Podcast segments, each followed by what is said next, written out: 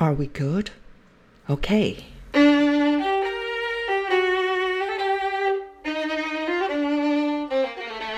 Hello, this is Dr. Barbara Kiel. Actually, a lot of my clients prefer to call me Dr. Bibi, and I quite like it, to be honest, because I think there is a ring to it. Dr. Bibi, don't you think?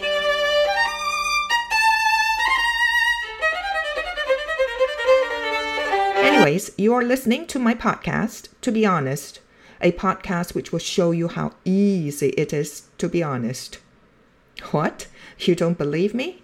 Well, stick around and let me give you the tools and knowledge.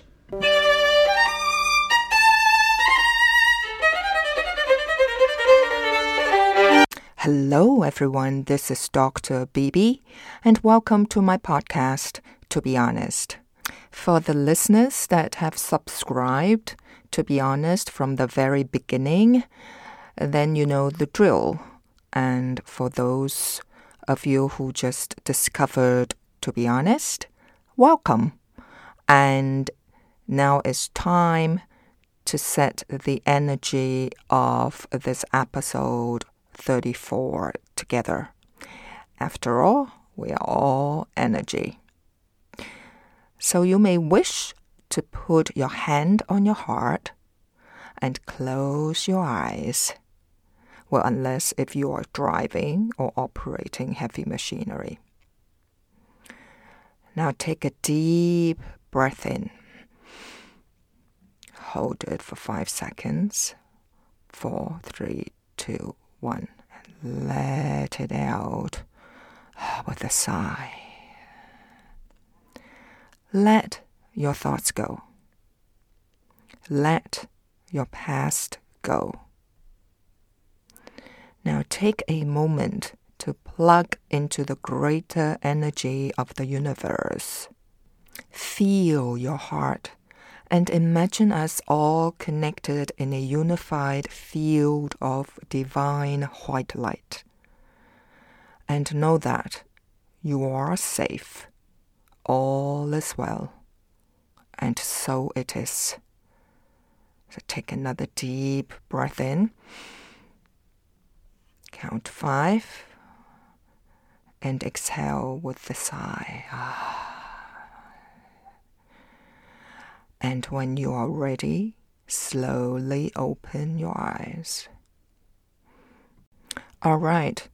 So if you have already listened to last week's episode, you'd know that the main topic is about knowing the difference between thoughts, beliefs, and feelings. And as I said last week, a lot of people do not realize the difference, and what it says to me is that a lot of us are somewhat emotional illiterate. Therefore, I have decided to introduce you to emotional literacy today. Now, first of all, let me define what I mean by emotional literacy. I define EL, emotional literacy, as the ability to express feelings with specific feeling words. Basically, a lot of times it's in 3-word sentences, such as, I feel rejected. I feel overwhelmed. I feel confused. You get the meaning. So you may ask, why is it important for us to develop our emotional literacy? The purpose for developing our EL is to precisely identify and communicate our feelings. When we do this, we are helping nature fulfill its design for our feelings. I often say that if we don't know how we feel, then it is very challenging for us to draw boundaries and Also, we wouldn't know what we want and what we don't want, meaning we don't have clarity about that. Besides, in order to be healthy psychologically, we must know how we feel in order to be able to fill our emotional needs. Because if we don't take on that responsibility, we tend to be needy and expect others to fulfill our emotional needs. And when that happens, it's going to affect our relationships negatively.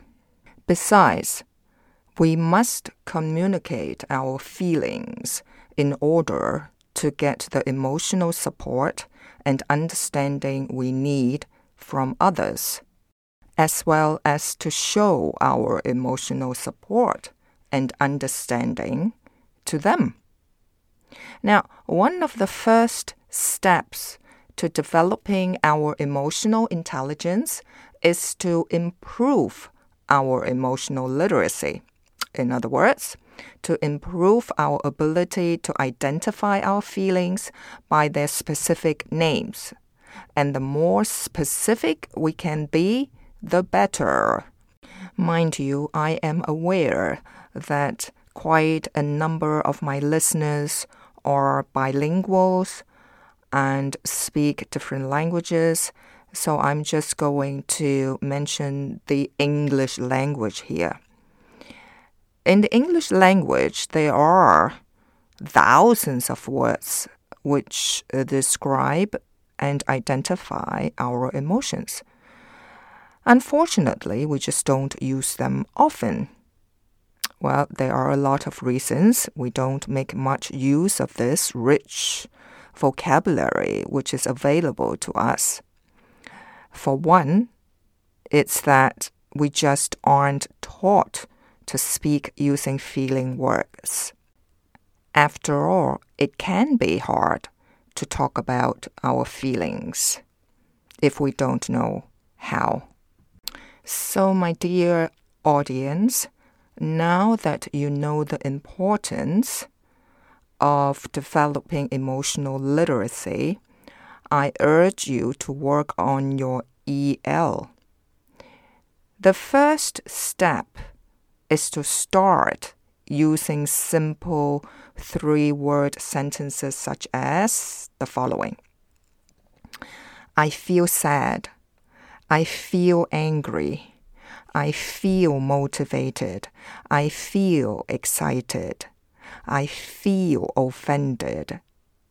I feel appreciated. I feel hurt. I feel disrespected. So on and so forth. Now, I'm not going to lie to you. It may feel strange at first, since not many people do this, but it gets easier with time and daily practice, of course. And as you find other people who you can share your true feelings with, then eventually you will get the hang of it. And you will find yourself getting more and more emotionally honest with self and others. And guess what? Before you knew it, it enhances your relationships tremendously. I guarantee you that. So at this time, let me further explain what is and isn't emotional literacy. Let me give you more examples of EL, such as, remember the 3-word sentence? I feel criticized. I feel unimportant. I feel disrespected. I feel bored. Now, these are examples of emotional literacy. What are some of the examples of non-emotional literacy? i.e., whatever sentence that you start with, I feel like I feel that you are. I feel like you. Now, I hope that you know the difference, right? This is a you message rather than I message. So, if we talk about I messages versus you messages, when we talk about our feelings using three-word sentences, we are sending what have been called I messages. On the other hand, when we say things like, you make me so jealous, you make me so angry, we are sending a you message. And these you messages typically put the other person on the defensive.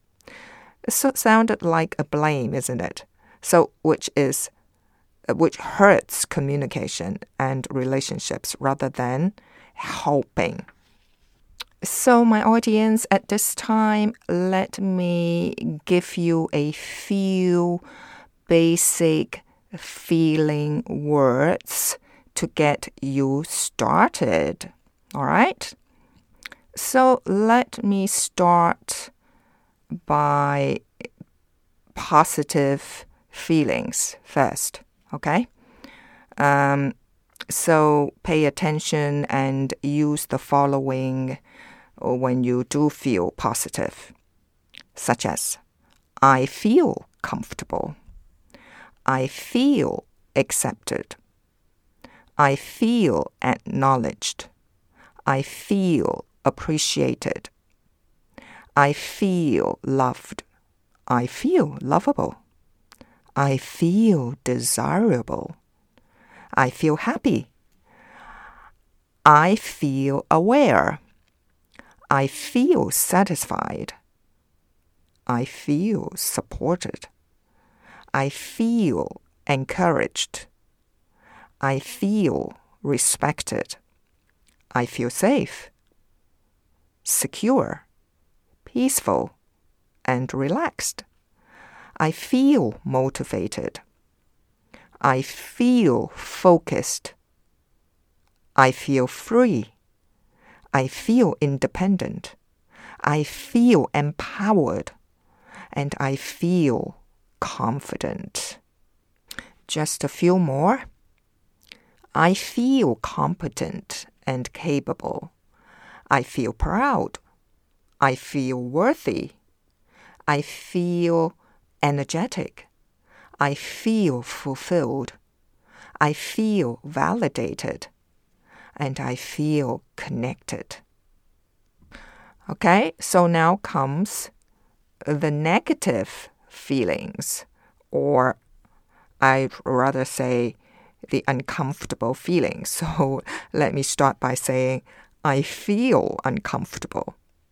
I feel rejected. I feel ignored.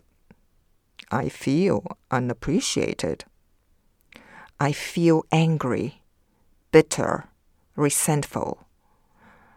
I feel unloved. I feel hated. I feel unlovable. I feel undesirable. I feel sad. I feel hurt. I feel confused. I feel unsatisfied. I feel frustrated. I feel unsupported. I feel discouraged. I feel disrespected, insulted, and mocked. I feel afraid. I feel insecure. I feel tense. I feel frustrated. I feel bored. I feel lethargic. I feel unmotivated. I feel lost. I feel trapped, controlled, forced. I feel obligated. I feel needy. I feel nervous. I feel worried and scared. I feel incompetent. I feel inadequate. I feel dumb. I feel stupid, I feel guilty, I feel embarrassed and ashamed, I feel unworthy, I feel undeserving, I feel depressed, I feel numb, I feel frozen, I feel empty, I feel invalidated, I feel disconnected, isolated, and I feel lonely.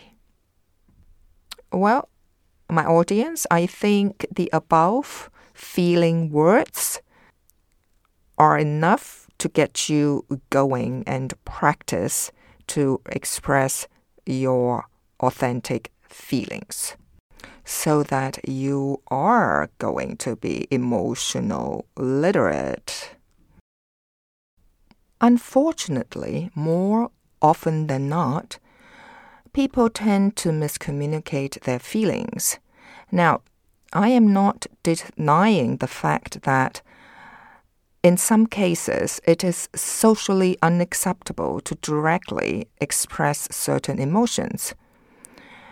As a matter of fact, we are too afraid of offending others, too afraid of appearing unhappy or unhealthy, and too afraid of social disapproval. Sadly, we live in a world where appearances matter more than reality, and that's the fact. So when we take all that into consideration, no wonder instead of truthfully expressing our feelings clearly and directly, we express the same emotions indirectly, either through our actions or our body language. Sometimes we actually outright lie about our feelings. So when we start to hide our feelings, lie about them, or tell people only what we think they want to hear, we impede communication, distort reality, fight evolutionary intelligence, and dishonor ourselves and nature. So, at this time, let us look at some examples of how we corrupt the language of feelings. This is how we do it, okay?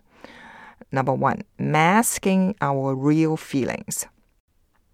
So there are many ways we mask our real feelings. I'm sure you can relate. Sometimes we just plain lie about them. For example, when someone says, she is fine, although she is obviously not fine. Actually, she feels irritated, worried, or stressed. Sometimes we intentionally or unintentionally substitute one feeling for another. For instance, if I say, I hope it doesn't rain, we might actually be feeling afraid that it will. Second, inconsistency. So, often, our tone of voice or our body language contradicts the words we are saying. None of us can totally hide our true feelings, but many of us do try to disguise our voices to go along with the act. People who are especially superficial even adopt the cosmetic voices found on television in order to further conform to societal expectations and further mask their true feelings. And one of the ways we corrupt language is to overuse a word. Consider the word love. Think about it. You often hear people say, oh, I love popcorn. I love root beer. Oh, gosh, I love apple pie. And we often say we love our mothers, right? So doesn't it seem there should be a different word for the way we feel about our parents as opposed to food? Seriously. Now, hate is another word which is tremendously overused. If someone hates traffic, hates spinach, and hates lawyers, how can they express their feelings about child abuse? Right? Think about that. Another one is exaggeration. When we exaggerate our feelings, we are lying in order to get attention. Of course, a lot of us are not paying attention to that, and because we are not conscious enough. People who need to exaggerate have had their feelings neglected for so long that they have resorted to dramatization to be noticed and cared about. Unfortunately, when they send out false signals, they alienate people and risk becoming like the boy who cried wolf. As the story goes, because he sent out too many false alarms, he was ignored when he truly needed help. So, my audience, be aware of your own behavior. Now, here are some of, can be exaggerated feelings when people say it. Oh, I feel mortified. I feel devastated. Oh, I feel crushed. I felt run over by a truck. Now, the last one that I just mentioned, I felt run over by a truck. Yes, you got it. It is not a feeling. So what it is? It is a thought. The authentic way of expressing is that I feel so much pain. It's as if I was run over by a truck. And I often tell my clients and workshop participants about the 3 M's. So the exaggeration, I substitute it with magnify. So if we can magnify the situation by exaggerating our feelings. The other M is minimizing. So many people minimize their feelings, particularly when they are upset, worried, or depressed. They use expressions such as, I'm fine. I'll be all right. It's not that bad. I'm okay, really. Don't worry about me. There is nothing wrong. I said I was fine. You get the picture. And the third M is make up stories.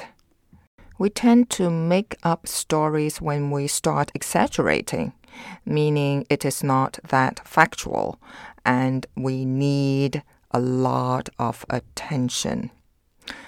So I just realized that we are way over our time together, and obviously I shall continue with this topic, emotional literacy, part 2 next week. So stay tuned.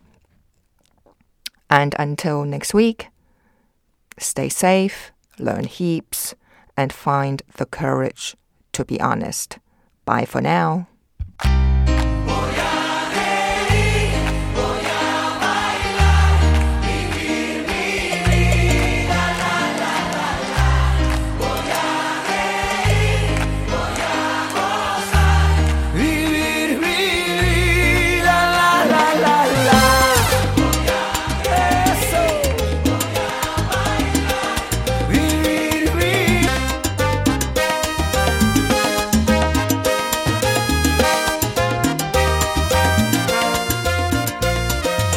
You can find this podcast, To Be Honest, on Apple Podcast, Spotify, and my website, www.drbarakiao.com.